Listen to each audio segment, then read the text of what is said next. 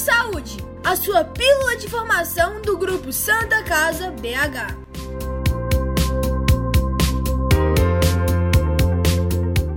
Olá, tudo bem com você? Seja muito bem-vindo, muito bem-vinda ao Dose de Saúde, a sua pílula de informação, saúde e bem-estar do Grupo Santa Casa BH. Você que está aí no carro ou em casa, trabalhando ou estudando, já ouviu as nossas edições do Dose de Saúde? Ainda não? Então temos um convite muito especial. Você pode procurar pelo Dose de Saúde nas principais plataformas digitais como YouTube e Spotify para ouvir os outros programas e se manter muito bem informado. Dose de Saúde. Apresentação Marcos Coelho. Nesta edição do Dose de Saúde, vamos conversar sobre a importância da leitura para a saúde. Para conversarmos sobre esse assunto, convidamos o Dr. Rafael Matos Tavares, neurologista e preceptor do Ambulatório de Neurologia do Comportamento da Santa Casa BH. Tudo bem, Dr. Rafael? Tudo bem, é, muito obrigado pelo convite. Espero contribuir aí com a discussão. E é sempre bom trocar ideias nesse sentido, porque é um tema muito relevante, ainda mais atualmente, cada vez mais relevante. Então, estou à disposição aí. Se quiserem também me procurar no Instagram, só procurar lá, Rafael Matos. Rafael Matos com dois T's, né, doutor? Isso. Dose de saúde. Também conversa conosco a pedagoga e pediatra da Santa Casa BH, Ana Carolina Machado. Tudo jóia, Carol? Olá, Marcos. Obrigada aí pela oportunidade. Obrigada por estar discutindo também com o Dr. Rafael, com a Carla. Essa questão da leitura, ela realmente é algo muito importante para nós educadores, independente do espaço que nós ocupamos, espaços escolares e não escolares. E aqui para nossa pediatria também ele se faz com grande relevância, principalmente nesse período de internação de nossas crianças, nossos adolescentes. Então, acredito que será um bate-papo muito importante. É isso aí, muitas crianças ficam internadas por muito tempo e não podem parar de estudar, né? Justamente. Completa o nosso time nessa edição a enfermeira e professora doutora Carla Rona da Silva, coordenadora do projeto de extensão Leitura é Saúde da UFMG. Tudo bem, Carla? Prazer ter você conosco. Olá, Marcos. É um prazer estar aqui com vocês. Eu agradeço o convite, a oportunidade de estar aqui dialogando um pouco sobre leitura, sobre saúde da nossa população de uma forma geral. E é um prazer estar aqui junto com o Dr. Rafael, com a Carol, para a gente estar batendo esse bate-papo e levando mais informação para a nossa população. Dose de Saúde, um podcast produzido pelo grupo Santa Casa BH. Você cultiva o hábito da leitura? Qual foi o último livro que você leu por prazer? Quantos livros você lê por ano? De acordo com a pesquisa Retratos da Leitura no Brasil, desenvolvida pelo Instituto ProLivro, o brasileiro lê, em média, dois livros por ano e cerca de 30% da população nunca comprou um livro. Mas, apesar disso, a boa notícia é que o hábito da leitura tem sido resgatado, sobretudo neste período de isolamento domiciliar durante a pandemia. Para muitas pessoas, a leitura tem se tornado uma opção para passar o tempo, aliviar a ansiedade e poder viajar para vários outros lugares sem sair de casa. Dose de saúde. Gente, como é que a, a leitura ajuda a diminuir o estresse e a ansiedade? É um processo ligado totalmente à cognição, doutor? Ou também ocorrem alterações no nosso organismo quando a gente está lendo? A leitura é um processo muito complexo do ponto de vista cerebral, né? Então realmente tem impacto no humor, no comportamento e principalmente a longo prazo, com o hábito da leitura mesmo, né? Não é apenas ler uma vez, é o aprendizado, a repetição. Isso desde a infância, né? Desde o início da vida mesmo que é a leitura envolve a interpretação do estímulo externo e a leitura tradicional, né, de frases complexas, interpretação de texto, aí envolve funções cognitivas superiores mesmo, que a criança vai desenvolvendo e que o idoso tem que manter, né? O idoso não vai, não necessariamente vai perdendo essa habilidade. Se ele mantém o hábito, como eu falei, ele vai desenvolvendo. E você citou ansiedade, né? As emoções. Isso, a leitura também está estreitamente ligada às emoções de uma forma geral, porque a interpretação que o leitor faz do texto desperta algum tipo de emoção. Muitas vezes isso, isso se relaciona ao prazer da leitura, né? Então é sempre bom a, a busca por livros, por textos que causem bons sentimentos. Né? mesmo que seja um texto de suspense ou alguma, algum texto triste, mas que se houver uma identificação do leitor com aquele texto, pode despertar bons sentimentos, né? a, é, a médio, curto e longo prazo, né? isso não, não interfere. E é isso, só para finalizar essa parte, né? é porque, o que é cognição, então? Cognição envolve não só a emoção, mas a linguagem, a função executiva, a atenção, memória, é bem complexo, né? E a linguagem, né? Já que a gente está falando de leitura, a linguagem envolve a leitura, mas também envolve escrita, comunicação, a, a, compreensão da fala do outro, da escrita do outro, a forma como você se expressa. Então, é, a cognição envolve vários domínios neuropsicológicos, um deles é a linguagem, e a leitura está inserida aí na linguagem. Então, para vocês verem, é como se fosse uma casca de cebola, né? Várias camadas até envolver, até chegar no aprendizado mesmo, né? Que é, é como se fosse a consolidação da memória, por exemplo. Né? Eu imagino que a, o próprio hábito da leitura, e quando a pessoa está imersa ali naquele universo né, da literatura, a imaginação tende a, a, a funcionar muito e acaba levando a pessoa para um outro estado de espírito também, vamos dizer assim, né, Carla? É. A pessoa acaba esquecendo dos problemas, né? Tendo ali um prazer e, e, e isso vai resultar em, em, em coisas boas para a saúde, né? Com certeza, Marcos. E é, eu queria só complementar um pouquinho da fala do Dr. Rafael, é, a questão do cognitivo dentro desse processo né, de desenvolvimento, é, o leitor, né, a, leitura em si, ela vai auxiliar na transformação de muitas pessoas que estão no, envolvidas. E antes de ser um leitor, né, a gente pensar na primeira infância, é, a primeira habilidade da criança é aprender a ouvir essa leitura. Né? Então, ele primeiro escuta para entender né, o que está acontecendo e depois ele vai passando por essas transformações, como se fosse uma escada mesmo. Cada dia ele vai subir num degrau. Então, primeiro ele escuta, ele vai desenvolver essa habilidade da escuta, para depois ele conseguir recontar aquilo que ele conseguiu entender. Então, isso também faz parte desse, dessa transformação e desse desenvolvimento da cognição. Então, ele reconta para depois ele passar por um outro estado, que é essa condição dele mesmo fazer a leitura e depois fazer a interpretação dela e aí ter essa oportunidade de recontar.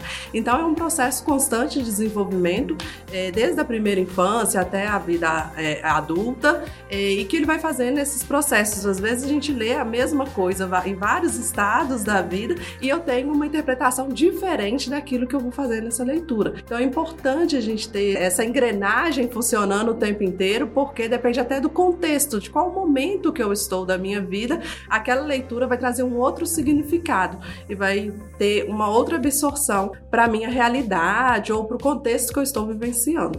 Por falar em realidade, Carol, aqui você, como psicopedagoga da Santa Casa, deve se deparar com muitas realidades diferentes, né? São centenas, milhares de crianças aí todos os anos sendo atendidas no hospital. Deve ter muitas situações diferentes aí envolvendo essa parte educacional mesmo. Sim, não só envolvendo as crianças e os adolescentes, mas também os acompanhantes.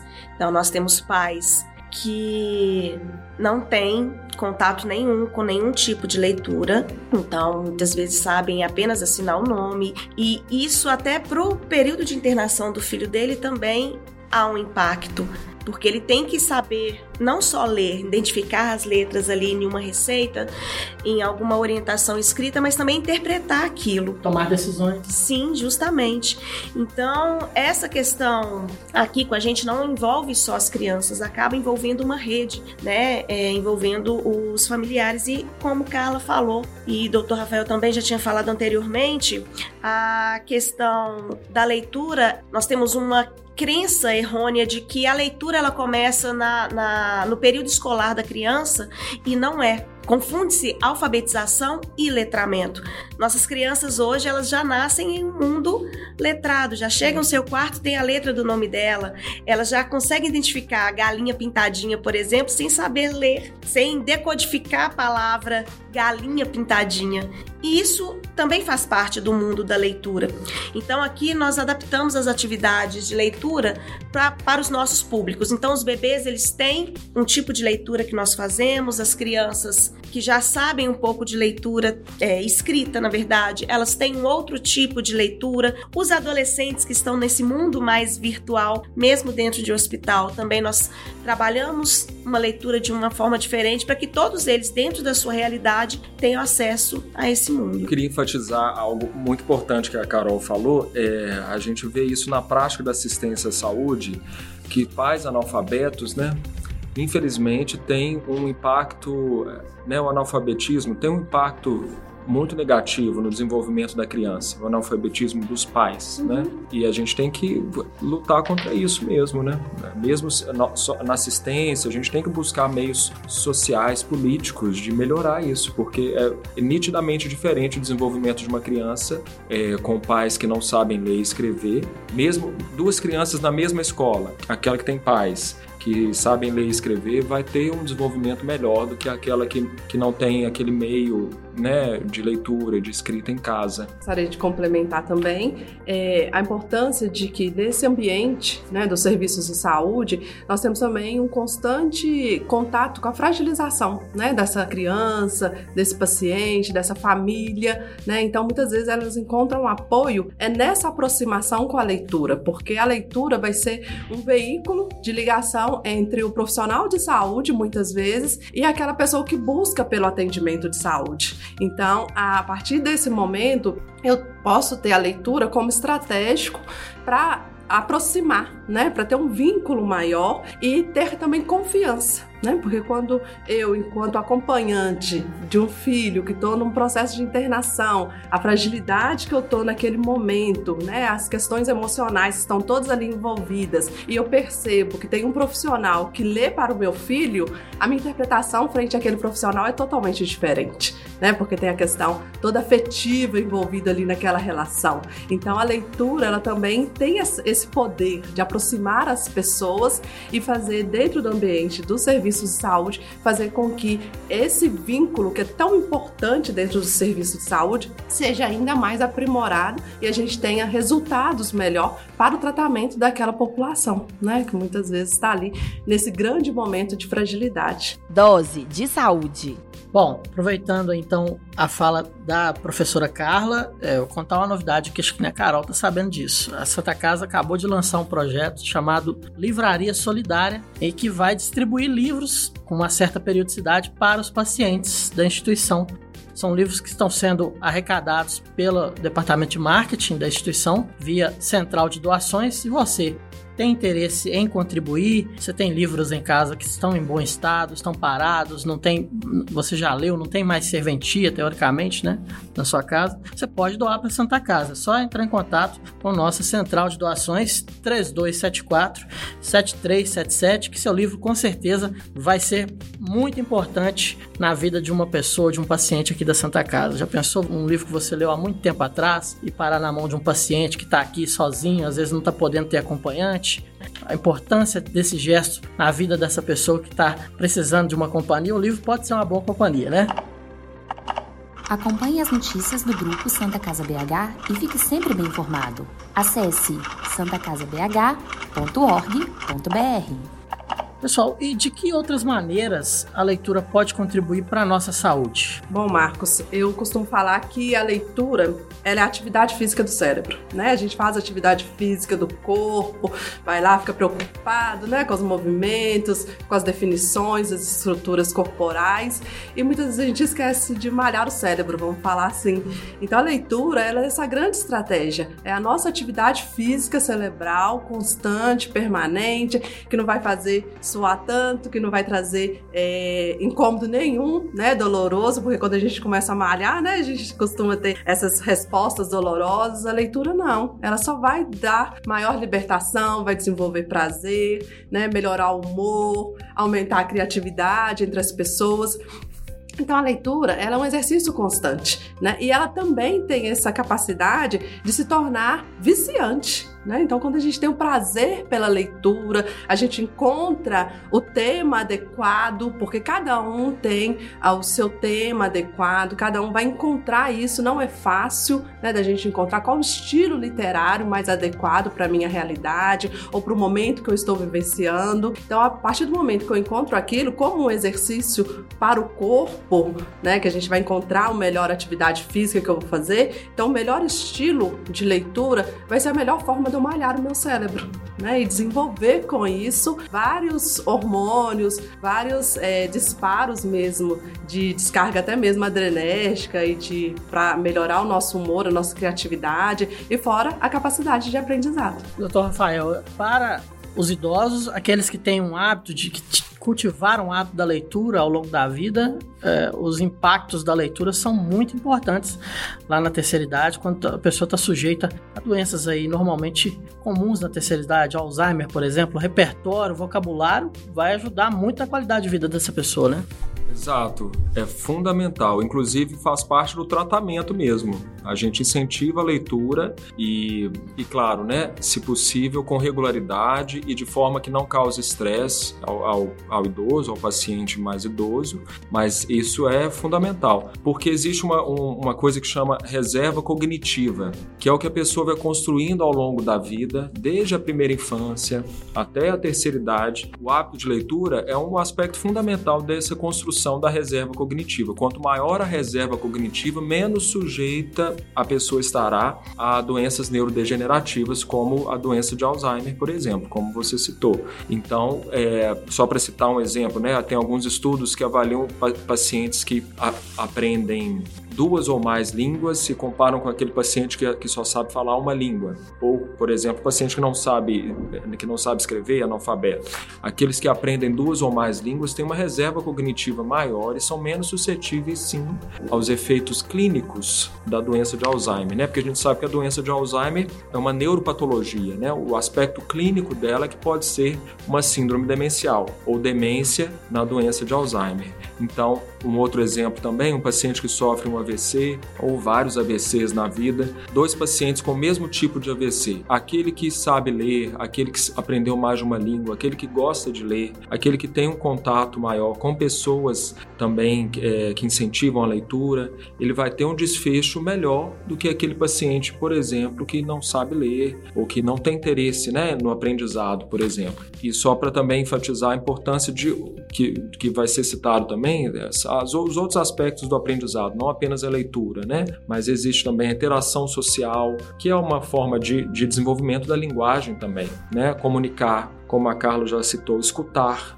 a, a, linguagem como um todo, não apenas a leitura, também é importante para a prevenção e para o tratamento das doenças neurodegenerativas, né? É fundamental. Okay. E o quanto antes começar, melhor. Então, é por isso que desde a infância a gente tem que incentivar. Gostaria de complementar também que quando a pessoa tem maior hábito pela leitura, ele entende melhor o que está acontecendo com ele do ponto de vista patológico, né? Ele consegue compreender melhor, fazer as conexões e até mesmo quando ele tem esse hábito da leitura, ele se compreende melhor. Então, ele consegue sinalizar para nós, enquanto profissionais de saúde, alguns aspectos de sinais e sintomas de uma forma mais rápida do que às vezes aquele que não tem o hábito da leitura, porque ele não tem o autoconhecimento, ele não consegue fazer as conexões muitas vezes do que está acontecendo, por que, que aquela, talvez aquela alimentação não é tão adequada para aquele quadro que ele está vivenciando, ela predispõe mais aquele evento. Então, quem tem esse hábito, é, é, a gente tem uma comprovação científica, tem alguns estudos nesse,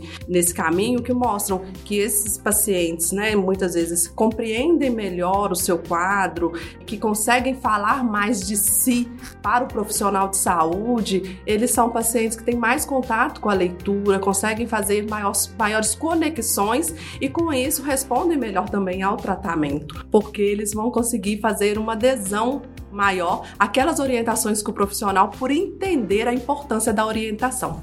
É, voltando lá na questão da infância, é a mesma coisa de uma criança que não sabe dizer o que está sentindo, né? O adulto, quanto mais instruído, ele vai ter condições de, de passar para profissional, né, cara? Com certeza. Gente, provavelmente é, a gente já deve ter ouvido aquela pessoa que fala eu trabalho o dia todo, eu tenho que cuidar da família, dos filhos, dos bichos de estimação. Que horas que eu vou ler?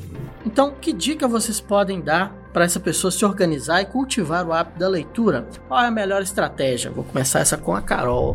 Bom, é, eu acredito que não tenha, não é a quantidade da leitura que você vai ter que vai te transformar num bom leitor, mas assim, mas sim a sua qualidade. Então não adianta nada você ler um livro em um dia e não compreender, né, aquilo, a essência do livro, isso não tem, não tem sentido algum. Então, a dica que eu normalmente dou, não só para os meus alunos é, na graduação ou nossos pacientes aqui, é que a leitura, por ser um hábito, assim como qualquer outro, ela tem que começar aos poucos, né? Então é melhor você ler todos os dias 10, 20, 30 minutos, mas compreender aquilo e aquilo ser prazeroso do que você tentar já ler um livro de uma vez, ter sono e não conseguir compreender nada do que você leu. Então, normalmente eu oriento isso a, aos meus alunos, meus filhos, meus pacientes, comecem aos pouquinhos. Igual a Carla falou, que a leitura ela não é o exercício que nós fazemos com o nosso cérebro. Ninguém vai para academia e já quer sair de lá Bom, ninguém não, porque eu também já tive essa fase de querer ir, já sair marombada no primeiro dia. E a gente se frustra porque não sai. Então você não se transforma em um leitor da noite para o dia, só que você tem que começar. Que seja por uma história em quadrinhos, que seja por uma receita de bolo, né? Que essas são também experiências que nós temos aqui na nossa pediatria. O importante é começar. Importante isso que a Carol traz, mas também algumas dicas que eu, que eu costumo dar né, para as pessoas que não têm o hábito da leitura, que hoje nós estamos vivendo o advento das redes sociais, principalmente com o confinamento. Né? Então, toda hora um, um bombardeamento de informação gigantesco, é, muitas informações talvez não tão viáveis, né? como por exemplo as fake news, que nós estamos vivendo um grande complicador para os diversos setores, não só na saúde, mas na economia, na política e aí vai. E a gente encontra tempo, né, para ir lá ver no aplicativo, ver na rede social o que que eles estão falando, o que que eles estão falando da foto que eu postei, o que que eles estão falando do comentário que eu coloquei. Então a dica que eu dou é, sempre que tiver vontade e que for utilizar da rede social, buscar esse canal de comunicação, para, né, deixa sempre um livro disposto ali, ou um link. Hoje a gente está vivendo o advento também dos livros é, com link para baixar gratuito, né? Os e-books. Então, é, sempre que tiver essa vontade de ir olhar a rede social, vai lá e dá uma lida num um parágrafo de um livro, né? Que aí de um vira dois, vira três. Porque se a gente for somar o tempo que nós estamos gastando com redes sociais durante o período de 12 horas, nem precisa ser de 24 horas, durante o período de 12 horas da nossa vida útil aí durante o dia, é assustador muitas vezes quando a gente para para pensar isso. Né? Hoje nós estamos vivendo trabalho remoto, então a gente precisa de utilizar sim, mas a gente tem que ter um policiamento de como que nós estamos utilizando essas redes sociais, esses outros canais digitais de comunicação. Então se eu paro um pouquinho, em vez de ah, olha, agora eu não vou olhar minha rede social, agora eu vou ler um parágrafo desse livro aqui que eu estou deixando do meu lado já, para mim ter, quando eu sentir vontade de ir lá no celular para olhar, eu vou ler um parágrafo. No final de uma semana, talvez eu já li um capítulo uhum. de um livro. E isso vai tomando, tornando-se um exercício diário, né, de substituição. E através dessa substituição, eu posso encontrar um prazer ali na leitura e se tornar um hábito mais frequente do que o hábito pela rede social. Ou até uma complementação, né? Porque nós temos páginas no Instagram, por exemplo, que dão sugestões uhum. de livros livros, é, de e-books mesmo, de filmes. Então, utilizar as ferramentas que a gente tem de uma forma inteligente. Né? E aí, quando a gente assustar, a gente já vai ter mudado totalmente o nosso hábito, até mesmo de busca nessa rede social. A gente Sim. começa a perceber que essa, essa rede social, esses meus contatos começam a sofrer transição. Né? Começa a mudar aquela realidade, mais voltado para algo que seja saudável, algo que traga realmente um elemento substancial que faça diferença e tenha um significado para minha vida. Concordo concordo plenamente, porque são estímulos diferentes, né? O estímulo da, da internet, do Instagram, das redes sociais ou de páginas, né? Websites do estímulo da leitura, né? De um parágrafo, de um capítulo, de um, de um livro. São estímulos cognitivos diferentes e complementares, né? Não dá para a gente ficar só nas redes sociais e hoje em dia também não dá para ficar só nos livros. As pessoas se comunicam, né? Através das redes sociais. E essa dica é fundamental porque é, realmente minha mãe sempre falava, né? Tempo é a gente que faz. Então tempo a gente tem. A gente só usa de formas diferentes, de acordo com as prioridades e inclusive de acordo com o, o tempo vai passando, a gente não, não pensa, não raciocina que, que a gente pode mudar o estímulo. A gente fica horas, talvez, no computador, sendo que poderia fazer algumas coisas é, sem esse estímulo da luz de tela, né? Que aí eu, até eu queria comentar que a leitura também é, é ótimo que seja feita, né? De, da forma que for feita, mas idealmente em, em, horários específicos não é bom ter a luz de tela, né? Então, se for ler antes de dormir, que não seja no computador, nem no celular, nem no tablet, e de preferência num, num papel, né? É, mas isso, a, isso a, a, cada indivíduo tem que descobrir na sua rotina como inserir esses, esses hábitos, né? Essas práticas de leitura para que se torne um hábito. Não pode ser uma coisa, um esforço, senão não vai se tornar um hábito, né? Como a, né, a Carol citou, academia, tem que musculação, tem que ser um horário que se encaixe perfeitamente na rotina da pessoa, senão depois de uma semana, um mês, ela vai desistir. A leitura é a mesma coisa. Siga o grupo Santa Casa BH nas redes sociais arroba Santa Casa BH. Bom, é muito comum as pessoas pensarem, ou já terem esse preconceito, ah, eu não gosto de ler, mas quando na verdade simplesmente não encontraram um gênero ali que, com que se identifica, né, que, que gosta. O próprio doutor falou no começo aí, questão da pessoa sentir prazer em ler, né? É, é muito comum, né, gente? A gente tem que insistir um pouco, às vezes experimentar autores diferentes, experimentar assuntos diferentes, né, Carla? Isso. É, uma outra dica que é importante a gente compartilhar aqui é justamente isso, a questão de encontrar o gênero literário adequado. Né? E para a gente encontrar o gênero literário adequado, eu vou ter que experimentar. Né? É igual encontrar o ponto da minha comida ali que eu vou fazer, né? Então, qual que é o ponto correto? Qual que, que vai melhorar o meu paladar, né? Qual que vai ser mais adequado ao meu paladar? Então, o gênero literário é isso. Qual que é o mais adequado? Qual que, é o que me dá mais prazer?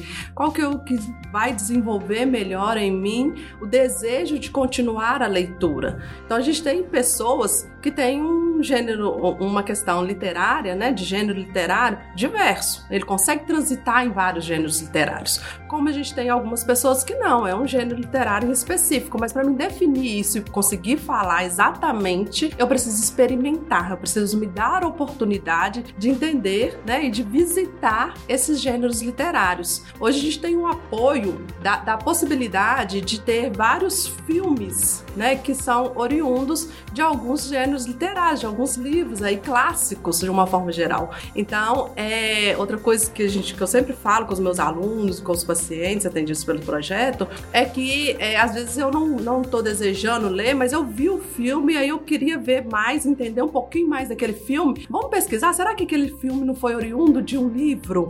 Né? Ele não veio aí, e aí o livro ele é bem mais denso, ele tem mais detalhamento, mais informações. Então isso também pode a, a auxiliar na eleição do gênero, né, literário. Normalmente o filme nem se compara ao livro, né? O livro normalmente é muito melhor, né? É, geralmente é isso que acontece. E às vezes a pessoa não tem essa informação, né? Que aquele, aquele filme que ela gostou tanto. Olha, quais estilos de filme que você gosta? Ou o que, que você gosta de ver de documentário, série, né? Tá muito em evidência aí a questão das séries. E aí ela pode fazer essa, essa, essa conexão daquele estilo que ela gosta de ver, né? Para a questão do estilo para o ler, uhum. né? Para também fazer essa transformação. Então, muitas vezes ela precisa de alguém para dizer sobre isso, para aí sim ela conseguir fazer essas conexões. Como depoimento pessoal aqui, puxando o que a Carla falou, e talvez sirva para alguém também, né? Eu não, eu, uma das sensações mais gostosas que eu tenho, por exemplo, é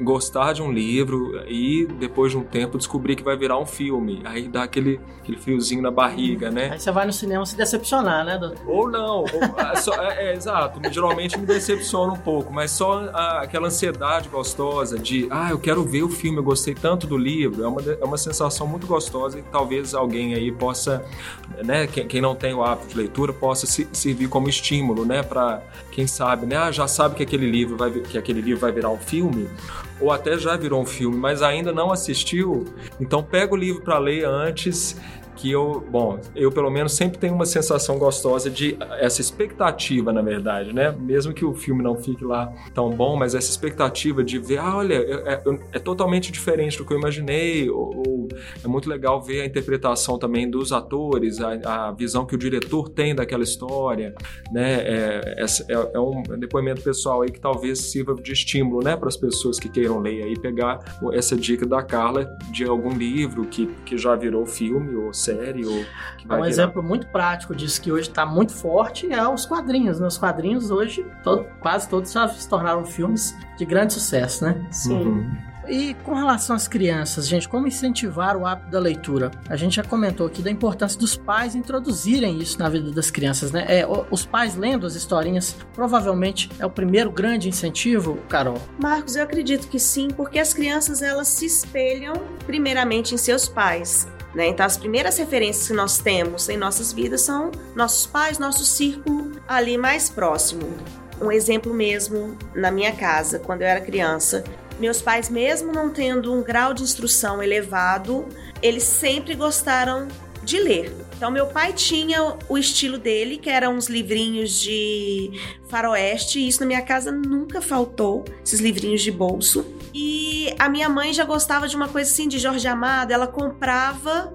Então, na minha casa sempre teve livro e estímulos mesmo que visuais ou experiências assim afetivas não faltavam. E aqui na pediatria a gente vê muito isso. Às vezes os pais não têm essa esse hábito, mas quando nós começamos a levar isso para eles de uma forma diferente, igual nós fizemos há pouco tempo na pediatria, nós fizemos uma contação de história utilizando o livro O Monstro das Cores, para trabalhar a questão das emoções, né? E nós utilizamos o livro fantoches e depois eles reproduziram a história com dedoches. E foi uma atividade muito bacana que os pais falaram assim: nossa, quanto tempo que eu não contava uma história para o meu filho?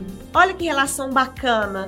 Então eu não preciso ter essa relação com ele só na frente de uma televisão ou mexendo em um celular. Eu posso ter outras, outras formas de interação com meu filho utilizando um livro. Não precisa ser um livro denso. Aqui mesmo na pediatria nós disponibilizamos não só para pediatria, mas para maternidade também, que é outra área da nossa gerência. Nós sempre disponibilizamos livros. As mãezinhas daqui elas falam que ficam muito tempo ociosas e que a leitura as fazem desligar um pouco desse mundo de hospital, de procedimentos e ir para outros mundos. Né? Então a leitura ela nos proporciona isso. Com as crianças da mesma forma. Na oncologia, por exemplo, nós utilizamos a leitura de diversas formas para tentar acessar as crianças e também favorecer essa questão do, do tratamento igual a, a Carla já tinha falado antes. Então tem pacientes que a gente consegue falar do tratamento oncológico através de revistinhas. Nós temos revistinhas que falam sobre isso. Tem meninos que gostam, por exemplo, de receitas. Então, até o tratamento dele, a gente fala assim: ah, vamos pesquisar uma receita que vai contribuir melhor para o seu tratamento, para a sua recuperação. E com isso a gente vai trabalhando esses hábitos de leitura. Eu costumo falar, né, assim, é, complementando o que a Carol trouxe, que a criança ela é muito visual. Né? Então ela precisa de ver para aí ela fazer uma interpretação daquilo que ela vê e aí ela, ela vai eleger se ela vai perpetuar aquilo ou não. Porque às vezes a gente tem sim situações que mesmo que os pais leem muito e tal, às vezes a criança ela já tem, né, dentro da sua definição ali, ela vai evoluindo. É, às vezes na, na, na infância, na primeira infância, ela tem, vai adquirir, vai ter o contato com aquele livro e talvez na adolescência ela vai mudar radicalmente, porque na adolescência a gente ainda tem, além das questões hormonais, a gente tem a questão da influência do grupo, né? Então, dependendo do grupo que ela se fizer parte ali, ela vai ter uma influência ali, pode mudar totalmente, né? A gente tem relatos de pais que falam assim: "Nós desconheço meu filho agora e tal", porque é o mundo, né, dela, é um outro contexto que ela está inserida ali e tem várias é, relações em, em relação a isso. Mas é, a criança, ela é visual. Então ela precisa de ver que existe o livro, ela precisa de perceber que aquele ambiente dela é, tem espaços para isso, ela precisa ser estimulada de uma certa forma. Então, no primeiro momento, é alguém que faz essa leitura para ela. É uma dica muito importante que a gente não pode deixar de passar aqui é que ao ler para uma criança, a gente lê mostrando o livro para ela e não ler com aquela página virada para mim, eu leio virado para ela. Então a gente, enquanto cuidadores, né, porque hoje a gente tem a questão, a relação familiar hoje, ela é, tem vários contextos aí inseridos. Então, enquanto cuidador daquela criança, é, a gente tem que ter esse cuidado, né, da leitura. A gente até adquire o hábito de ler de cabeça para baixo, quase, né, porque a gente lê com o livro virado para aquela criança, ela precisa de ver a imagem, compreender, dar a chance para que ela faça a recontagem, né? Então ela ela recontar o que que ela entendeu e não corrigir isso. A gente tem às vezes a pessoa fala assim: "Não, mas não foi isso que estava aqui nessa página" e tal. Não, mas foi isso que ela absorveu, foi isso que ela entendeu, foi isso que marcou para ela, foi esse o significado. Então dar a oportunidade, estimular que ela reconte do seu jeito, com o seu significado, que ela produza, porque isso ajuda na criatividade. Uhum. Né, daquela criança. Então, é, o estímulo da leitura da criança, inicialmente, ele é muito visual, né, para depois se tornar mais tátil e depois se tornar a questão mesmo do desenvolvimento, né? Aí a questão da alfabetização vai ajudar, né? Dos aspectos aí para ela mesma conseguir fazer aquela leitura. Mas inicialmente é, é visual mesmo, é estimular. Eu lembro muito na minha infância, a minha avó, ela sempre gostava de dar a gente presente, era um corte de roupa, né? Então ela dava um tecido pra gente fazer a roupa. Mas sempre junto com o corte de roupa, ela vinha um livro seja ele de qualquer coisa. Então, e ela achava ruim, sabe? Ela ficava muito brava quando alguém dava a gente algum presente e não tinha um livro junto. E ela era analfabeta. Né? Ela não tinha leitura, né? Como eles dizem. Mas ela sempre teve esse cuidado de sempre, junto com o corte de roupa, vinha um livro junto né? Seja ele de qualquer gênero, de qualquer coisa, mas ela tinha sempre esse cuidado. E isso fez com que a gente, né, tivesse mais atração. A gente sabia que o presente da avó vinha um livro junto. Então a gente ficava mais preocupada era com que livro que ia vir, porque o presente da avó vinha com esse livro. Então talvez isso também a gente possa isso eu reproduzo hoje. Eu dou sim o brinquedo, né? Porque o brinquedo também faz parte, a gente tem muitos brinquedos pedagógicos, né? A questão do lúdico, mas eu trago sempre um livrinho junto. Então isso vai passando de geração em geração e a criança ela vai tendo mais essa oportunidade e sendo um fenômeno prazeroso, porque o presente é um fenômeno prazeroso, né? E aí se você insere a leitura ali junto, então ele vai agregando isso para aquela criança. O hábito da leitura, é, ela citou a criatividade, né? O desenvolvimento como um todo também e é importante também no aspecto da atenção, da memória, a concentração, né? Então também faz, faz parte do tratamento do TDAH, né, o transtorno de déficit de atenção e hiperatividade, porque a criança que lê mais e cada vez um pouquinho mais da forma dela, ela vai. Isso faz parte do tratamento também, porque envolve esse domínio neuropsicológico, cognitivo, que é a atenção, a memória imediata, a função executiva, não só a linguagem, né? Esses domínios que eu citei aí, fun é, função executiva, memória imediata, atenção, é, comportamento, eles estão mais no lobo frontal do cérebro, né? Que na criança ainda está em desenvolvimento, né? E, a, na criança tudo está em desenvolvimento, mas eu quero dizer assim, até a idade adulta, o lobo frontal ainda está em desenvolvimento. O adolescente também não tem o lobo frontal totalmente formado, desenvolvido. Então, é importante esse estímulo de uma forma contínua e repetitiva mesmo. Só para complementar o que a Carol e a Carla também já citaram, a questão da adesão ao tratamento envolve todas as faixas etárias, né? Então é importante que mesmo a criança que não sabe ler ainda, que está aprendendo ali de forma visual, que ela entenda o que está acontecendo da forma dela, claro, né? Uhum. E isso faz tem um impacto muito importante no tratamento, esse insight, né? E o, o idoso também com síndrome demencial quando ele tem um insight, é, significa melhor adesão ao tratamento, né? A forma como, como o diagnóstico vai ser contado para o paciente, cada é, é, uma, é uma discussão, principalmente com o cuidador, com o familiar, mas é, é uma decisão compartilhada, né? E influencia na, na adesão terapêutica, sim. Eu acredito que seja importante também a gente falar da questão da leitura na criança, que talvez ainda não tenha um letramento, é a oportunidade, dar a ela a oportunidade de contar através do desenho, né? Então ela muitas vezes ela desenha aquilo que ela está vivenciando, né? E nós, enquanto profissionais de saúde, muitas vezes a gente pode utilizar desse desenho. Então, dentro da, de, um, de um ambiente pediátrico, né, de uma pediatria e tal, nós, enquanto profissionais, também estamos atentos àquele momento que a criança faz o desenho, né? Uhum. Porque tem, existe esses espaços do momento de recreação, né? Com certeza a Carol sabe falar mais disso do que eu, mas de recreação, para o desenvolvimento da criança ou de ocupar um tempo ocioso mesmo que ela está ali dentro da pediatria, mas que nós profissionais de saúde temos que estar atentos. O que, que ela está desenhando, qual que é a forma, qual o contexto, porque muitas vezes está dizendo daquele momento que ela está vivenciando. Então, o que ela desenha não é simplesmente é, fazer riscos e tal, né, colorir, até o, o que ela desenha, ele diz do como ela interpreta, fazendo a, a interpretação daquele momento que ela está passando, daquele momento do acometimento, das relações daquela criança, né? Então, quantas vezes a criança é vítima de violência, ela reproduz isso no desenho, ela não consegue dizer daquilo verbalmente, mas ela diz através do desenho.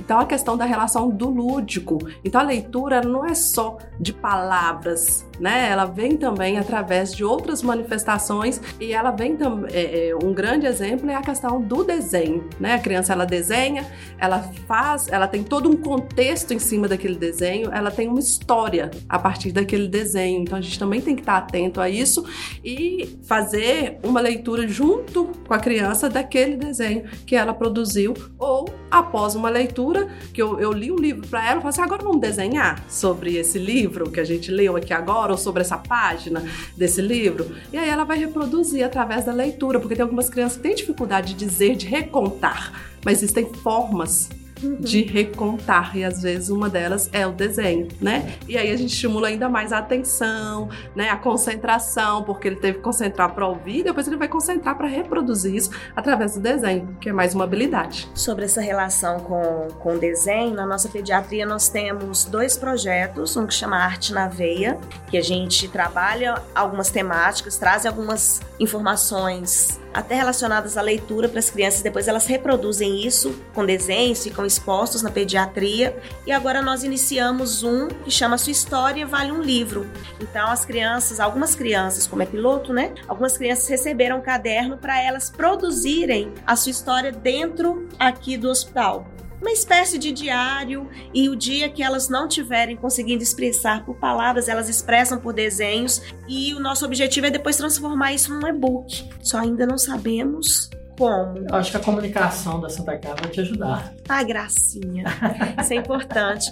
E essa questão do desenho, às vezes a gente tem também essa percepção de leitura apenas através das palavras, né? Voltada à questão da alfabetização, esse atrelamento à alfabetização. E eu trabalho com comunidades indígenas e uma das coisas que eu, que eu aprendi com alguns professores indígenas, principalmente os pataxó, através de Dona Lissa, que é uma professora de crianças, é que eles são a parte de letramento deles inicial é a partir de desenhos. Então a leitura inicial deles se dá através de desenhos. A leitura do povo deles se dá através de desenhos e a partir disso vem para a alfabetização, que é o conhecimento das letras que são nossas, né? Do povo ocidental. Então por que não usarmos esses conhecimentos também com as nossas crianças, com os nossos adolescentes? Dose de saúde um podcast produzido pelo grupo Santa Casa BH. Muito legal, gente. A gente falou muito a respeito do incentivo à leitura nas crianças, né? Mas e o adolescente? Quando está iniciando a adolescência ali, ainda não criou esse hábito, qual a melhor maneira de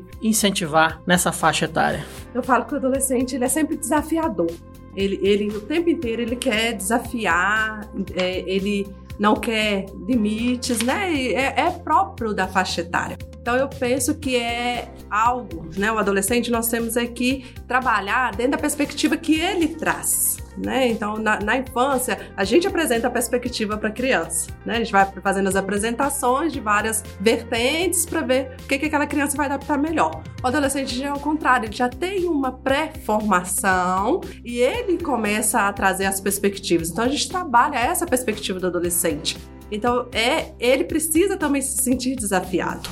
Então, o adolescente, muitas vezes a gente precisa de trabalhar mostrando para eles assim: olha, é um, um desafio, né? Talvez estimulando o lado competitivo, mais saudável daquele adolescente. Então, dentro das escolas, a gente vê muito a questão da gincana, né? De desenvolver competições de leitura, é, de campeonatos mesmo. Ah, olha, vamos escrever uma redação, é a redação melhor, vai ser pontuada, vai ser premiada, vai ficar no quadro ali. Então, o adolescente ele precisa de ser desafiado, ele gosta dos desafios. Para ele, faz parte, né? Aquele processo do desafio mesmo. E dentro dessa cadeia de ser desafiado, é, de se inserir ali no contexto competitivo, dentro de uma competição saudável para ele, que aproxime o grupo de adolescentes e que não afaste. A gente também tem que tomar muito esse cuidado, né, de, da questão do conflito, porque é uma faixa etária muito que, que traz essa questão do conflito, né? Então a gestão de conflitos dentro desse processo é importante, mas que a gente faça algo para motivar o grupo, né, para motivar eles terem maiores relações, porque é muito comum dentro de uma classe ter várias subdivisões, né? Ter vários grupos ali com os adolescentes, é muito comum.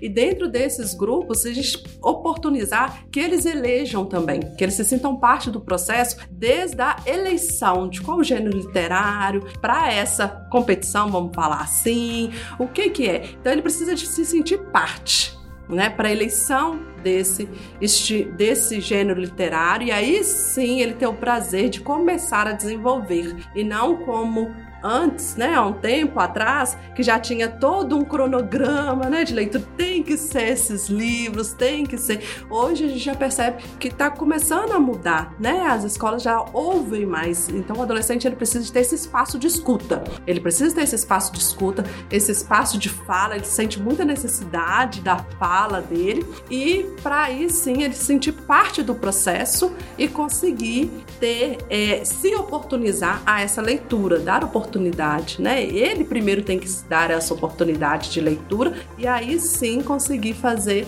isso naturalmente se tornar um hábito, né? Com prazer e não como algo obrigatório. Você tem que ler isso para fazer, né? A gente chamava até de fichamento na nossa época, né? Hoje a gente já até muda esse contexto, vamos fazer um resumo, vamos fazer uma resenha, vamos fazer a releitura, vamos trazer isso nos desenhos. Os adolescentes também gostam muito de desenhar, às vezes a gente acha que é só em primeira infância, né? Que gosta de desenhar. Não, tem, os adolescentes também gostam muito. Qual o estilo, né? Hoje a gente tem aí muita a, a influência oriental, né? Então tem os mangás, um monte de coisa aí dessas influências.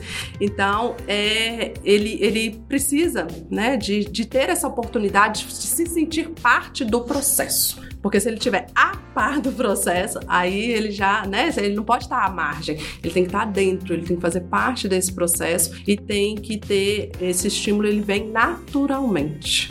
É, eu trabalho com adolescentes tem quase 20 anos. E para mim é um público muito gostoso de se trabalhar, de verdade. Sempre gostei. Acho um público mega interessante de se trabalhar. Aprendo muito com os meninos e ultimamente eu tenho aprendido muito sobre as batalhas. Batalhas de rima, tenho assistido algumas coisas até para saber quando eles vêm, né? Uhum. Ah, batalha de fulano.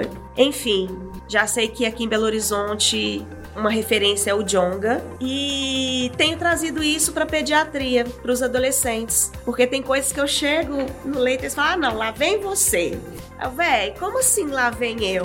Que isso, vão respeitar a nossa história. Então já entra um pouquinho no clima dos meninos. E essa questão da batalha, por mais que seja algo de improviso ali, como ah, nós estamos vivendo num momento de pandemia que não dá para juntar as crianças e os adolescentes mais na brinquedoteca ou na classe hospitalar, eu tenho tentado trazer isso de forma escrita. Então vocês vão montar sua batalha escrita. Quero ver se vai, que rima que você vai fazer. E não adianta só colocar rima, aquelas rimas mais aleatórias, só para ter igualar, né, as palavras. Não, tem que ter um, um, sentido. E os meninos têm produzido coisas muito bacanas. Ontem eu fui até o CTI conversar com um dos nossos adolescentes que que tá lá esses dias Aí eu falei, ó, você tem que sair logo daí, você tá me devendo uma batalha. Que, que é isso? E o menino entubado, ele só olhava para mim e balançava a cabeça, confirmando. Falei, então você anda logo, que a gente precisa promover essa batalha. Eu fazendo a minha rima e você a sua. Então são, são estratégias que a gente tem que estar tá atento, né? Eu como sou mãe de três adolescentes, eu tenho que estar tá, assim inserida nesse mundo e os pais que nós temos contato aqui, os acompanhantes, eles têm buscado também essas informações. Eles ficam, olha, eu não sei o que o meu filho está jogando. Joga com ele. Olha, eu não sei o que é que meu nem sei, nem sabia que meu filho gostava de ler. Mamãe um dia estranhou quando o filho falou que gostava de história. Ela falou assim: Nossa, pra mim ele gostava de matemática. Eu falei: Tá, mas baseado em quê? Ah, não sei. Ele, ele tem essa facilidade. É um menino, mãe, eu odeio matemática. tem todas as dificuldades. Eu gosto de história, porque traz informações interessantes, traz sobre batalhas, sobre guerras, sobre conquistas. Eu falei: Tá vendo? Lê isso com seu filho, procura informações sobre isso. Só fazendo um, um gancho com o que a Carol acabou de falar, a tendência, o ideal de qualquer abordagem terapêutica, né, farmacológica ou não farmacológica, é que a terapia seja individualizada, né? E qual a melhor pessoa para informar isso? Se o, se o paciente ele mesmo não informa ou a gente quer mais informações, é o principal cuidador, é o, o familiar mais próximo.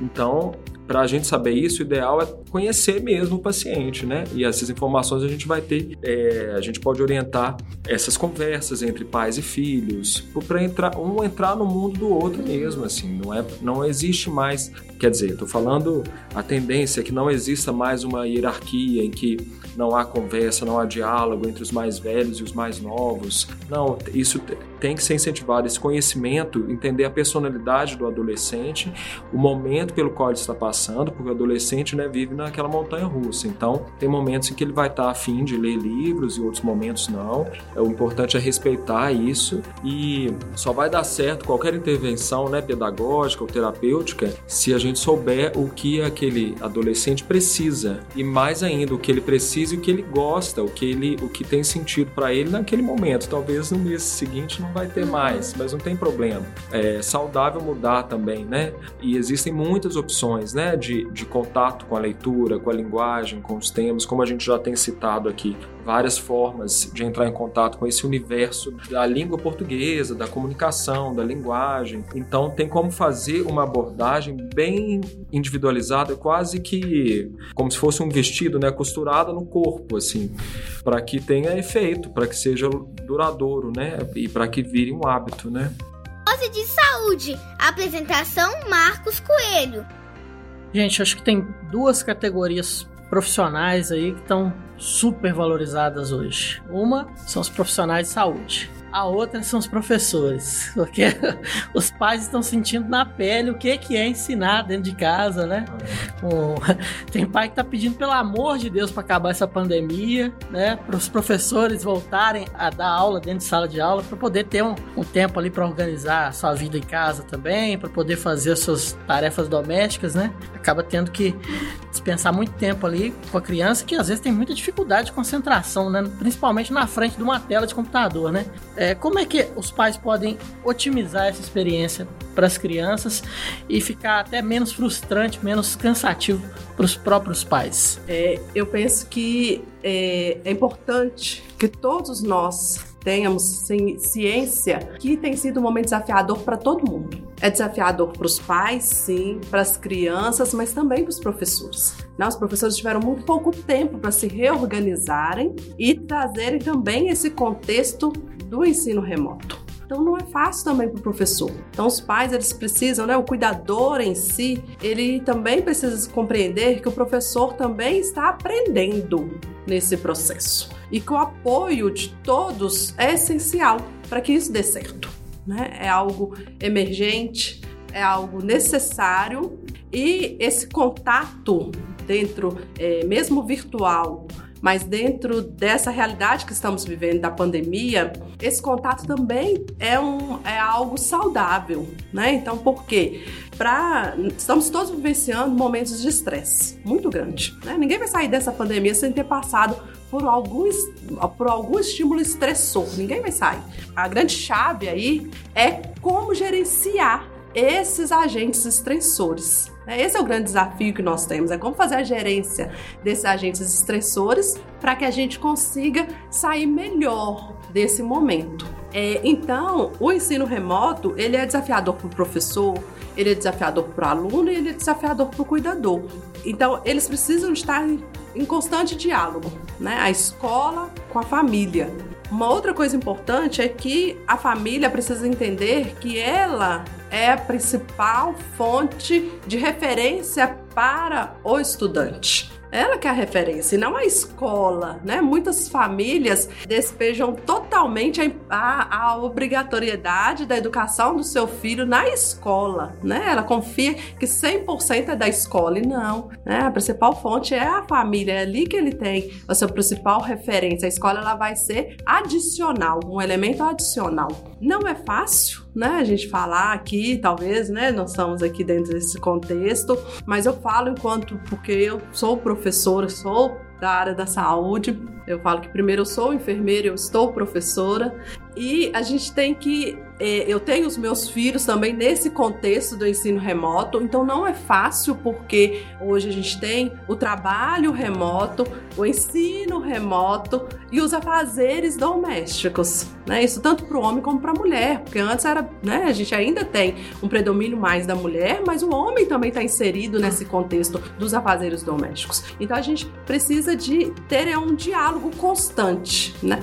E também mostrar para o estudante que aqui aquilo é momentâneo, né? Vai passar, ele vai voltar para a escola, mas que é necessário, que é algo prazeroso, que vai continuar o desenvolvimento dele, nós temos que ter cuidado com o tempo de exposição à tela desses, desses estudantes, desses professores também, porque a gente aumentou muito o tempo de exposição de tela, né? Então isso também tem as suas consequências, esse tempo de exposição de tela. Então a gente aumentou muito. Então precisa de tentar-se um equilíbrio e ter calma. Nós, né, enquanto agora já falando quanto pais, nós não, não temos que cobrar respostas imediatas dos estudantes né? Nem enquanto pais, nem enquanto professores. Nós temos que ver o que, que eles estão dando conta de responder, né? Respeitar o que eles estão dando conta de responder, o que, que eles estão dando conta de fazer absorção e com calma, né? Não, não tem que preocupar se o meu se o meu filho tem um livro, né? Didático, porque hoje as escolas trabalham com os livros didáticos. Ah, tem que terminar esse livro durante o primeiro semestre. Não, eu tenho que ver qual a qualidade da absorção daquela informação, o que, que ele deu conta de fazer. Ah, não deu conta nesse momento? Então vamos esperar, vamos fazer intervalos e depois eu volto novamente. Então, ir com processos. Uma outra dica muito importante é rotina. Todo mundo precisa de rotina. Nós somos tirados totalmente da nossa rotina, né? Então, assim, a gente teve que replanejar e estamos tendo que replanejar diariamente. Um planejamento que a gente fazia para a semana, agora ele é para o dia, às vezes até para o horário, né? Porque a tarde já mudou totalmente. Mas, principalmente, a criança ela precisa de rotina. É, então não dá para ter uma aula, principalmente as atividades assíncronas, né, que são as aulas que ficam gravadas. Então hoje a criança assiste de manhã, amanhã ela assiste à tarde e não tem uma rotina. A criança ela precisa dessa rotina, ela precisa de ter, mesmo em casa, que os pais encontrem qual que é o melhor horário, qual que é o melhor horário que ela produz para assistir esse vídeo, essa aula que está film... que tá gravada. A escola, as atividades síncronas, que são as atividades ao vivo, a escola ainda tende a fazer no mesmo horário. Mas as atividades para casa, né, as outras atividades de leitura, de ver um vídeo, os pais precisam de, de junto com o estudante, pactuar rotinas para que aquilo se torne um hábito e até mesmo o corpo se prepare, porque nesse momento o corpo se prepara para aquele horário, é o horário de sentar, concentrar, tal. Então a rotina é muito importante, mas essa rotina ela vai sendo construída junto com o estudante, a família e o estudante construir essa rotina juntos, para aí sim a gente conseguir passar por esse momento, né, gerenciando melhor todos esses fatores estressores, mas a gente passar com qualidade e respeitando o momento de cada um, porque tem sido desafiador para todos nós. Carol. Bom, eu creio que esse é o momento de repensar mesmo a escola. Nós temos diversas realidades no Brasil, não só no Brasil, aqui em Minas mesmo, uma discussão que nós tivemos na Secretaria Estadual de Educação, quando estavam pensando sobre as, as aulas remotas e tudo, e eles pensaram fazer isso de uma forma mais acessível possível, tanto é que colocaram no Rede Minas, mas mesmo assim, isso ainda não é totalmente acessível, porque nós temos situações região metropolitana de, de Belo Horizonte, a gente não precisa ir longe, não.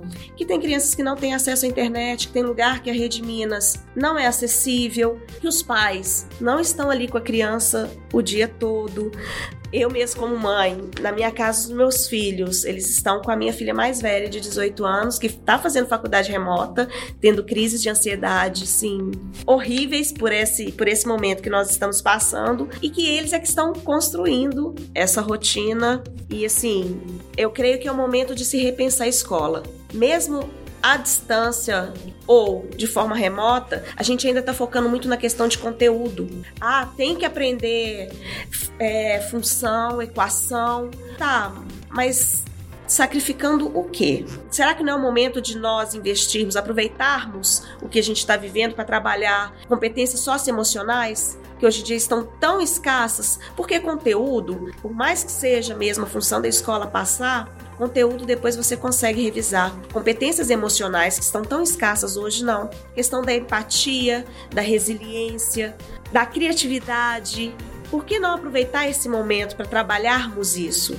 Cada vez mais, a forma como a educação tem sido costurada, a gente vai ser direcionado a grandes áreas. Então, por que, que eu não foco nisso agora? Porque a minha preocupação como, como professora, como pedagoga e como mãe é, após essa pandemia, como vai estar a saúde mental das nossas crianças, nossos, nossos adolescentes e até nossos alunos. Igual eu falei, eu dou aula no ensino superior. E eu liguei para os meus alunos para saber como que eles estavam.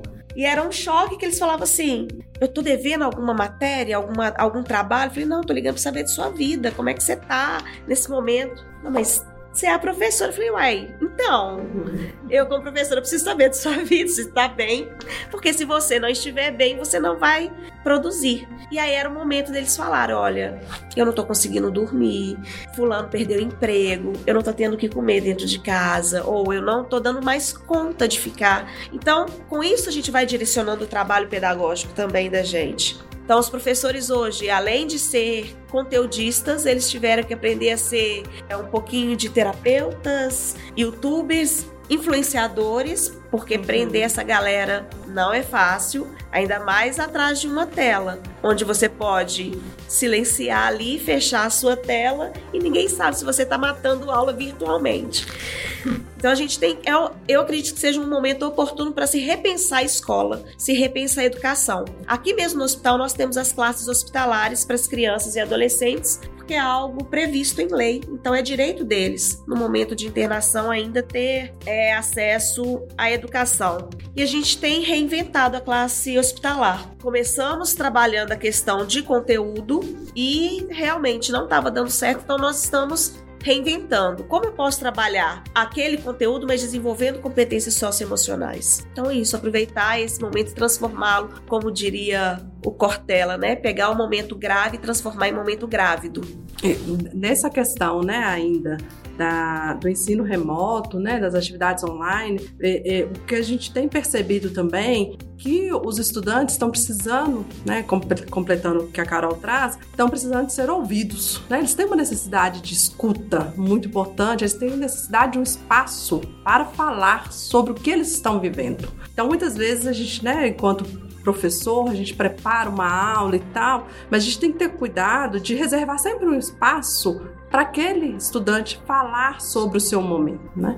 Então, assim, eu recentemente organizei uma aula é, na graduação e aí eu percebi no início da fala dos alunos que eles não precisavam daquele conteúdo naquele momento, eles precisavam de falar. E aí eu na hora eu falei assim: não, vamos mudar isso aqui e vamos deixar eles falarem.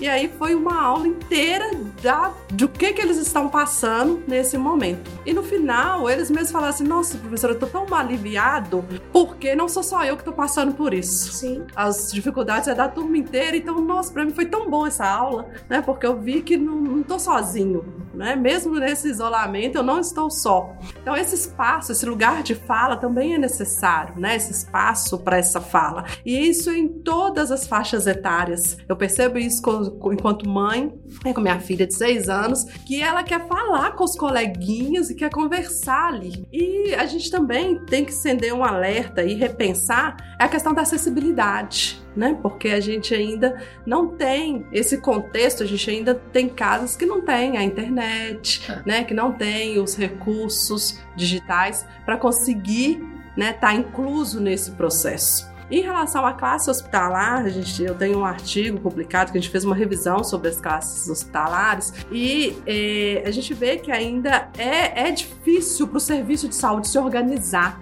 para conseguir colocar em prática a classe hospitalar e quando consegue colocar em, em prática, capacitar os profissionais para o exercício da atividade em si. Então é extremamente desafiador, mas a gente tem tentado né, fazer isso acontecer num processo de uma forma geral.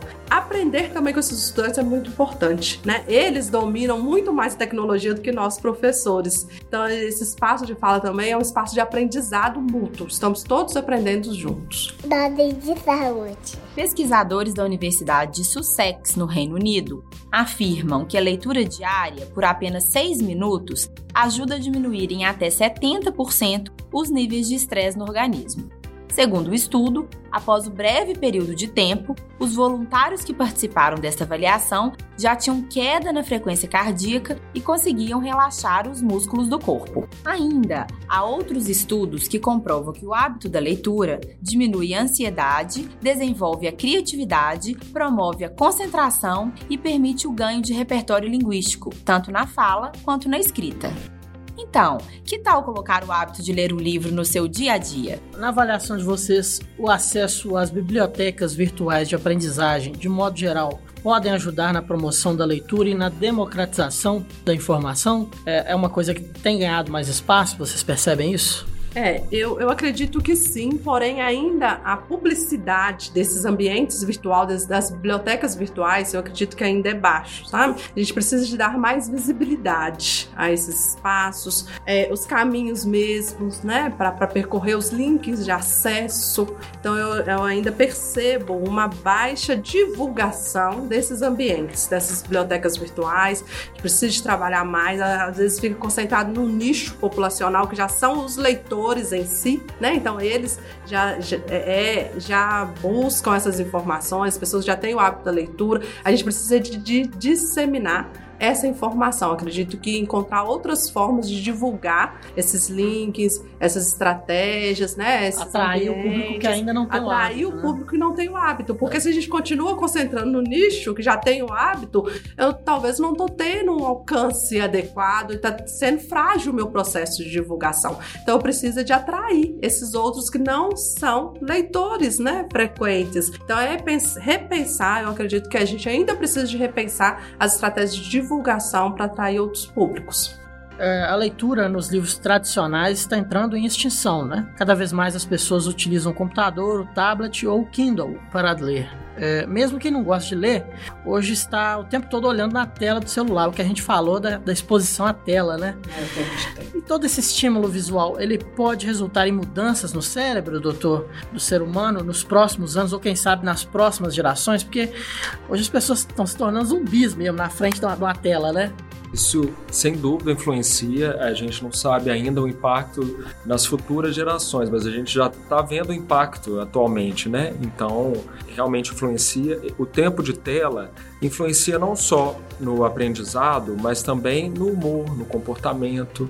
Então, é fundamental exercer, né? os, os pais, por exemplo, exercer a autoridade nesse momento da, da criança, estabelecer limites de forma gradual, talvez, não é cortar, não é, não é agir com, com uma autoridade muito, né, de forma até às vezes agressiva, é entender aquele momento também pelo qual a criança está passando e de forma gradual fornecer alternativas, né? Tem que ser sempre haver uma alternativa e existem alternativas, né, para diminuir o tempo de tela. Eu quero sempre, sempre para os meus pacientes e para no geral a gente tem que pensar nesse período da quarentena de isolamento social como um período delimitado, assim, a gente não pode se basear tanto daqui para frente, nas futuras gerações, nesse período da quarentena. Vai servir de exemplo, de aprendizado, é, é realmente é, é, uma, é, um desafio muito grande para todo mundo, mas é, as orientações são sempre pensando numa situação sem quarentena, né, daqui para frente, até para oferecer uma perspectiva mais otimista, porque o otimismo não custa nada, né? Uhum.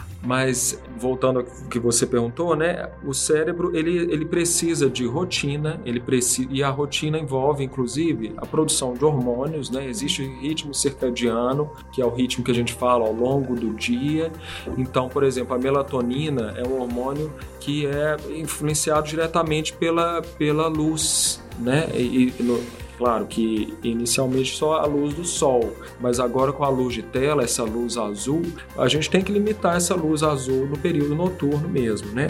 A gente sabe que existem algumas patologias, né? Atraso na fase de sono, algumas patologias assim que são pontuais, mas no geral as pessoas fazem mais atividades durante o dia mesmo e vão dormir à noite. Então a, isso faz parte da rotina, né? Nesse sentido, o aprendizado é influenciado, né? Pela pela, pela rotina, pelos níveis de melatonina, pelos níveis de cortisol, que também é outro hormônio que não pode estar em níveis elevados na hora de dormir, por exemplo, é o hormônio do estresse. E o hábito da leitura pode ter essa influência positiva, porque vai não só organizar a rotina, mas também a atenção, a concentração, aquele momento pra, de aprendizado tem que ser um momento de maior atenção, ou seja, o, os, o hormônio do sono né, tem que estar tá menos ativo, tem que estar tá mais alerta. E esse é o melhor momento para momento aprender. Né?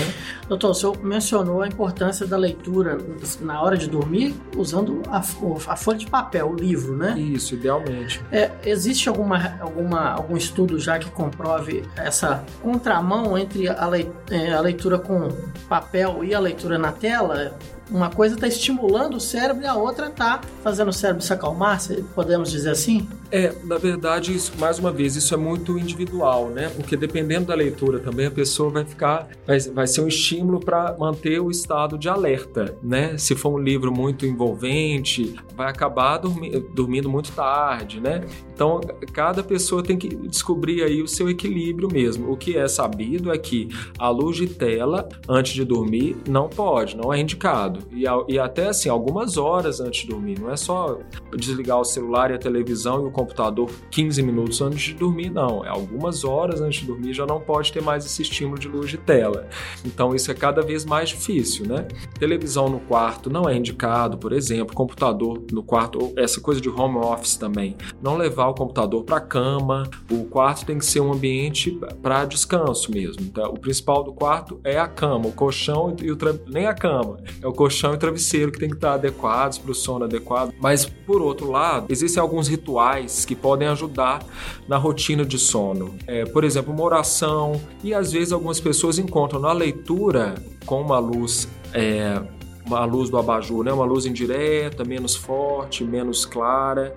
É, a leitura pode ser um momento de relaxamento, pode funcionar como aquele ritual. Tem gente que faz ritual de cuidados com a pele, tomar um chá, um chá clarinho, né? Chá preto também não pode à noite. Mas é, a leitura pode entrar nesse ritual da preparação para o sono, do relaxamento, e aí aquela pessoa pode ter aquilo como hábito ler algumas páginas antes de dormir e não ter nenhum, nenhuma espécie de insônia no início início do sono.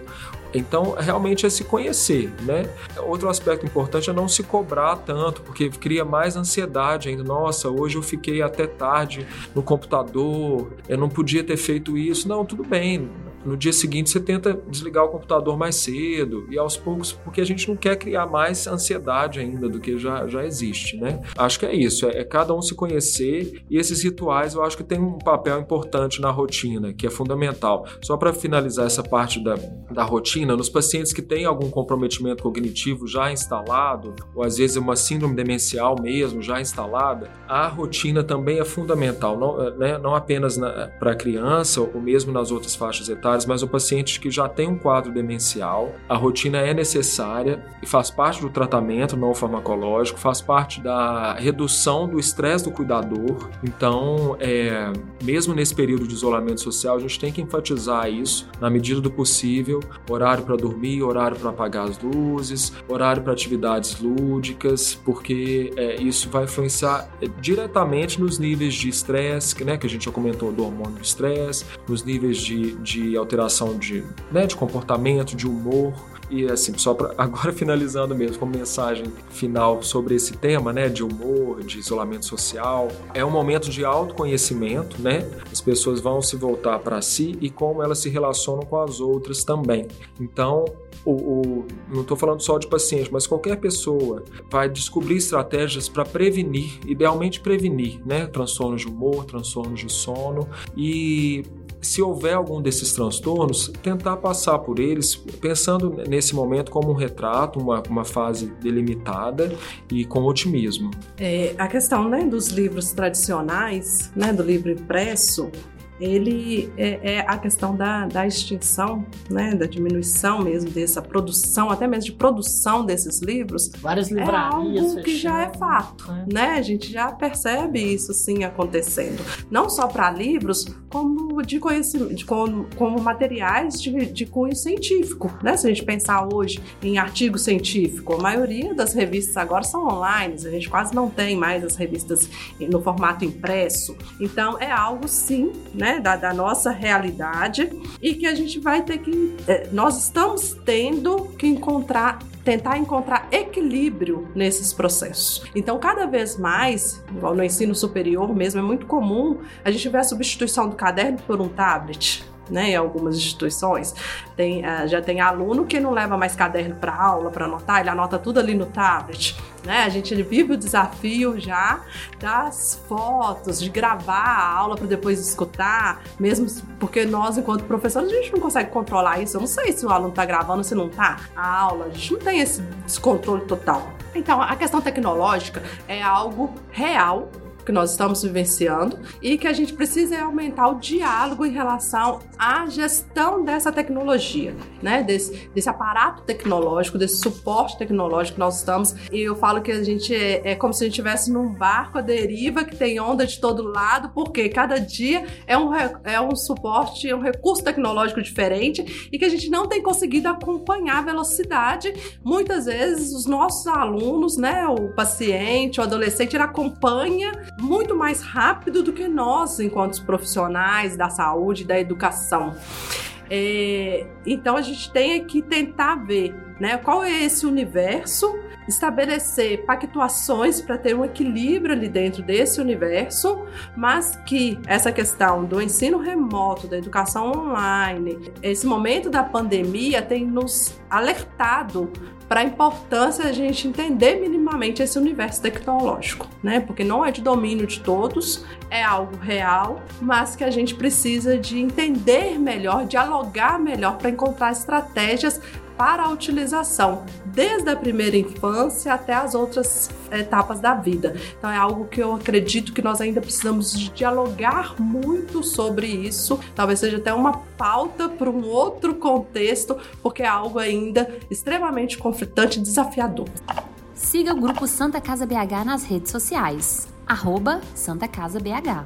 A nossa convidada Carla, professora do FMG, aliás, Carla, sou fã da sua avó, viu? Já sou fã dela. Tem um projeto de extensão muito legal que é o Leitura é Saúde. Fala um pouco pra gente sobre esse projeto, como é que começou, como é que funciona. Sim, Marcos, agradeço até o espaço para a gente falar do, do, nosso projeto Leitura é Saúde.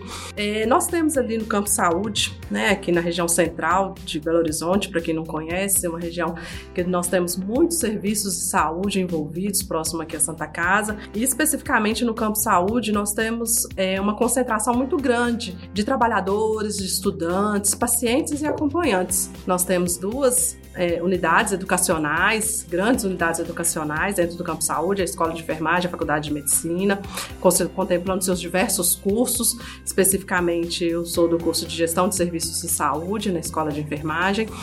E, é, além disso, nós temos o Hospital das Clínicas e todo o seu complexo hospitalar envolvido ali. Então nós temos uma comunidade que transita ali durante o, o dia muito grande, é, às vezes até superior a alguns municípios do interior, e muitos desses transeuntes ali, eles são oriundos dessas cidades, de municípios longínquos, que necessitam de transporte desses municípios para vir, né, para fazer uma consulta, para fazer um acompanhamento. E eles permanecem muita, a, a, a, maioria deles permanecem ali naquele ambiente o dia inteiro, porque eles vêm cedo, né, com o carro do município. O carro vem cheio, então um tem uma consulta 8 horas da manhã, mas o outro tem uma consulta que é 4 horas da tarde. Então o carro vem, traz e depois só volta com eles no final do dia. Então eles ficam muito ociosos ali dentro, né, do campo saúde. Então nós fizemos uma imersão, né, no, no cenário deles, nos é, ficamos durante uma semana vivendo o dia a dia daquela população. Eu e um grupo de alunos voluntários que fazem parte do projeto até hoje, conhecemos a realidade dessa população e muitos deles a grande queixa era esse tempo de ociosidade, né? Ah, eu fico aqui muito tempo, não tenho o que fazer. Para nossa surpresa, muitos nos relatavam que nem saíam ali daquele ambiente do campus, nem para ir. A gente tem uma grande rede de supermercados próximo, então eles tinham medo de ir lá e perder o carro ou se perder lá dentro. Né? E então eles ficam muito tempo ali no campus, sem nada, sem ter nada o que fazer. Então nós escutamos essa população, essa comunidade, e eles trouxeram várias alternativas. Dentre elas, uma, a que a gente mais ouviu é de ter alguma coisa para folhear.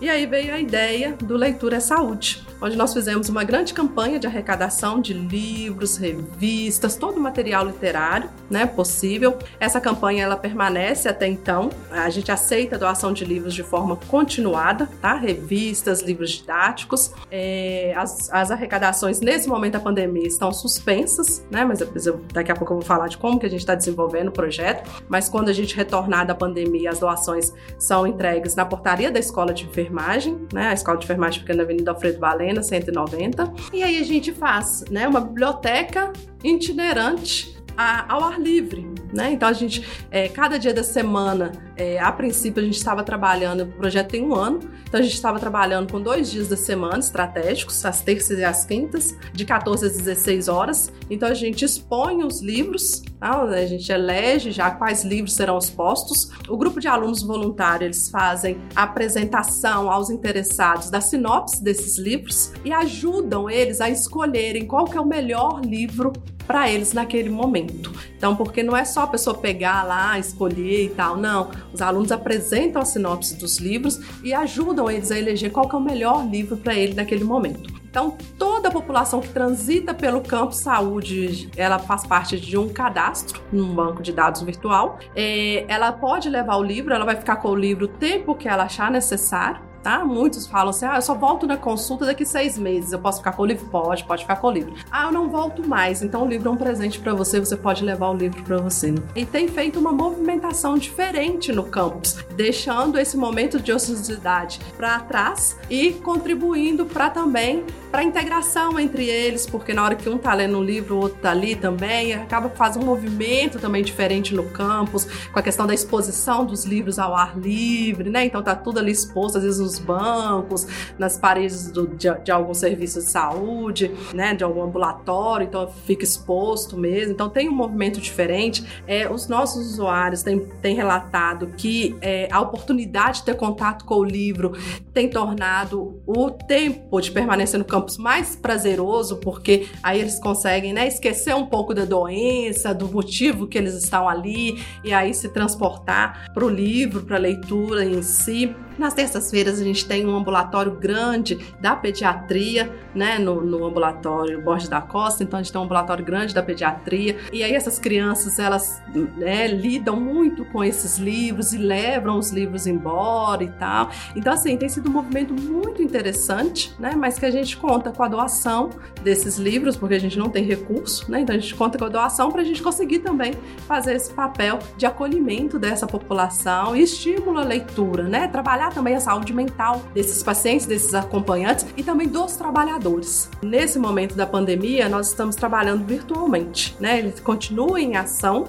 Então, o, nós temos o Instagram Leitura e Saúde. Então, a gente tem feito lives literárias. Então, tem feito lives onde os alunos fazem leitura de livros, Outros momentos a gente entrevista, né, historiadores, educadores, né, editores de, de alguns, é, algumas revistas, alguns periódicos. Temos feito também indicação, né, de links, onde a gente já divulga o link, onde que a pessoa vai clicar e já vai vir o livro direto, não precisa fazer todo aquele caminho até achar o livro, não. Então a gente tem indicações semanais de leitura, de literatura e com disponibilização de links. E também, junto ao projeto Leitura e Saúde, a gente tem dado suporte a um outro projeto, está vinculado a outro projeto, que é o projeto Cuidar de Quem Cuida, que a gente tem desenvolvido e enviado mensagens positivas e de estímulos, de motivação aos trabalhadores do setor saúde. Então, a gente, dentro do projeto Cuidar de Quem Cuida, a gente faz o contato com a rede familiar do, tra do trabalhador de saúde, seja ele assistencial ou administrativo, ou manutenção, nutrição,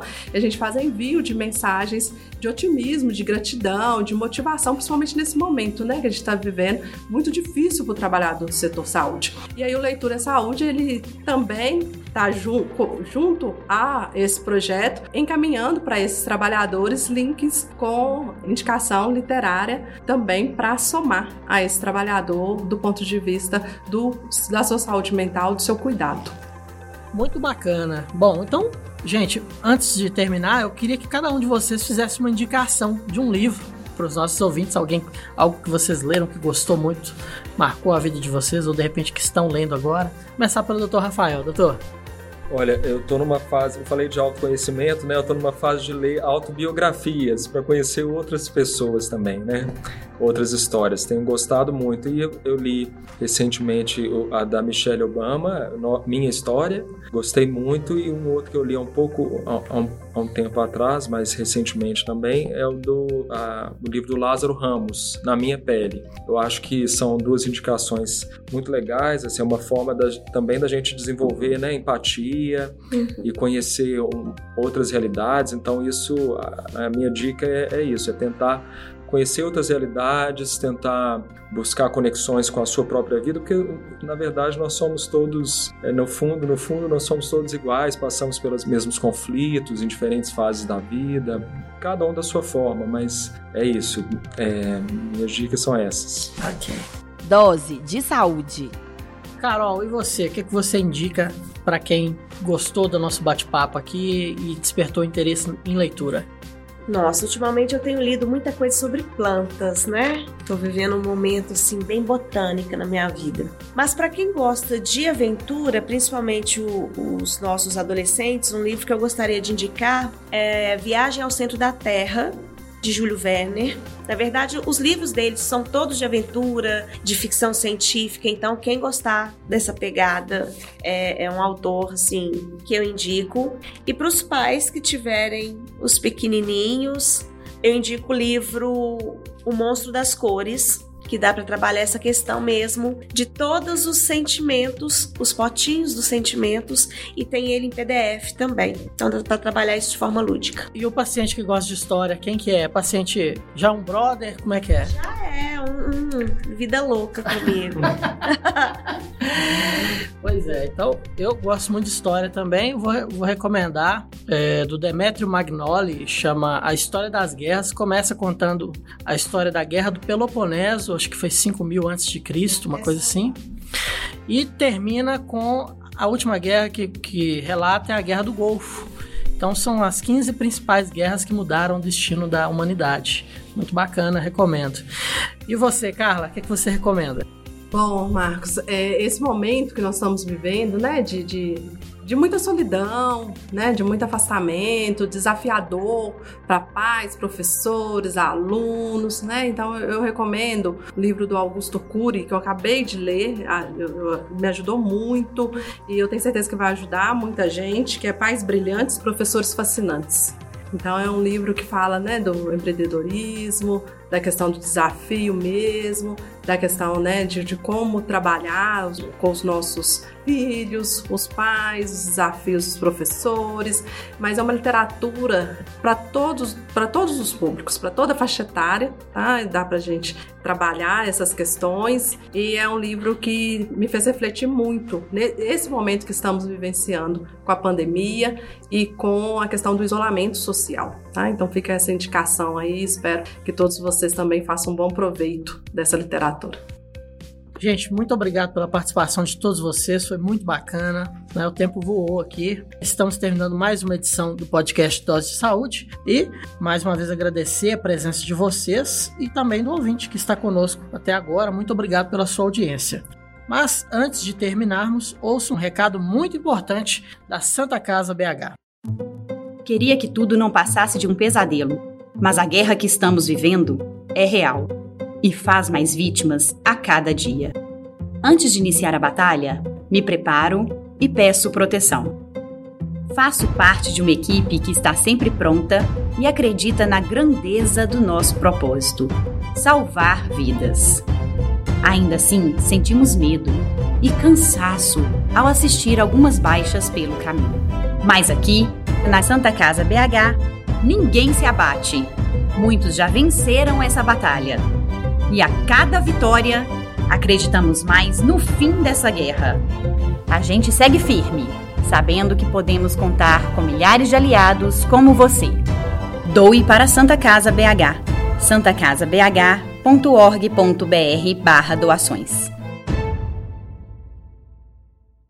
Ouça o podcast Dose de Saúde nas principais plataformas digitais e compartilhe com seus amigos.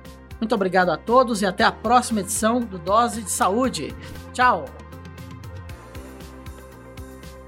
Você ouviu Dose de Saúde, um podcast produzido pelo Grupo Santa Casa BH.